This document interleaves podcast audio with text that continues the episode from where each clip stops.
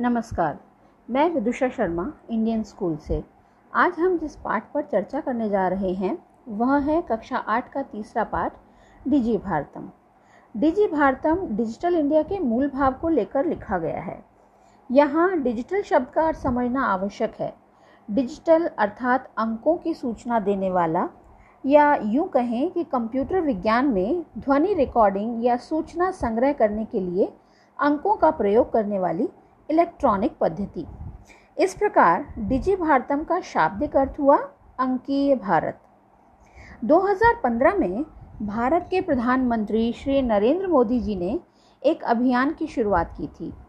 इस आंदोलन का उद्देश्य था भारत में अंकीय तकनीकी अर्थात डिजिटल टेक्नोलॉजी पर आधारित विकास से संबंधित गतिविधियों को बढ़ावा देना, जिसमें वह काफ़ी हद तक सफल भी रहे हैं। और आज संपूर्ण विश्व में डिजिटल इंडिया की चर्चा हो रही है। डिजिटल इंडिया योजना को सफल बनाने के लिए सरकार द्वारा आधार कार्ड की सहायता से लोगों का बायोमेट्रिक डाटा इकट्ठा किया जा रहा है, जिससे उनकी अद्वितीय पहचान मिल सके। लोगों की पहचान मिल जाने के बाद भारतीय नागरिकों की सभी सेवाओं, जैसे mobile number, PAN number, bank account जीवन बीमा, driving licence, gas connection, ration card आदि को आधार कार्ड से जोड़ा जा रहा है। आधार से जोड़ने के बाद लोग घर बैठे ही कंप्यूटर द्वारा अपने सभी कार्य संपन्न कर रहे हैं। आज समाचार पत्र हो या पुस्तकें कंप्यूटर के माध्यम से ही पढ़ी जा रही हैं। आज विश्व जहाँ कोविड महामारी से जूझ रहा है, वहाँ इसकी उपादेयता स्पष्ट हो रही है, क्योंकि सभी लोग, शिक्षक व छात्र वर्चुअल कक्षाओं के माध्यम से जुड़कर ज्ञान का आदान प्रदान कर रहे हैं। न केवल पठन पाठन बल्कि बड़ी बड़ी मल्टीनेशनल कंपनियों का काम भी उनके कर्मचारी घर बैठकर वर्चुअल मीटिंग्स द्वारा ही संपादित कर रहे हैं।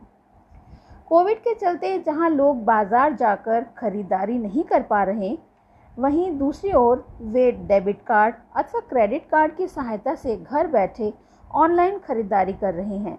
इस प्रकार यदि देखें तो रुपयों की जगह क्रेडिट कार्ड और डेबिट कार्ड ने ले ली है।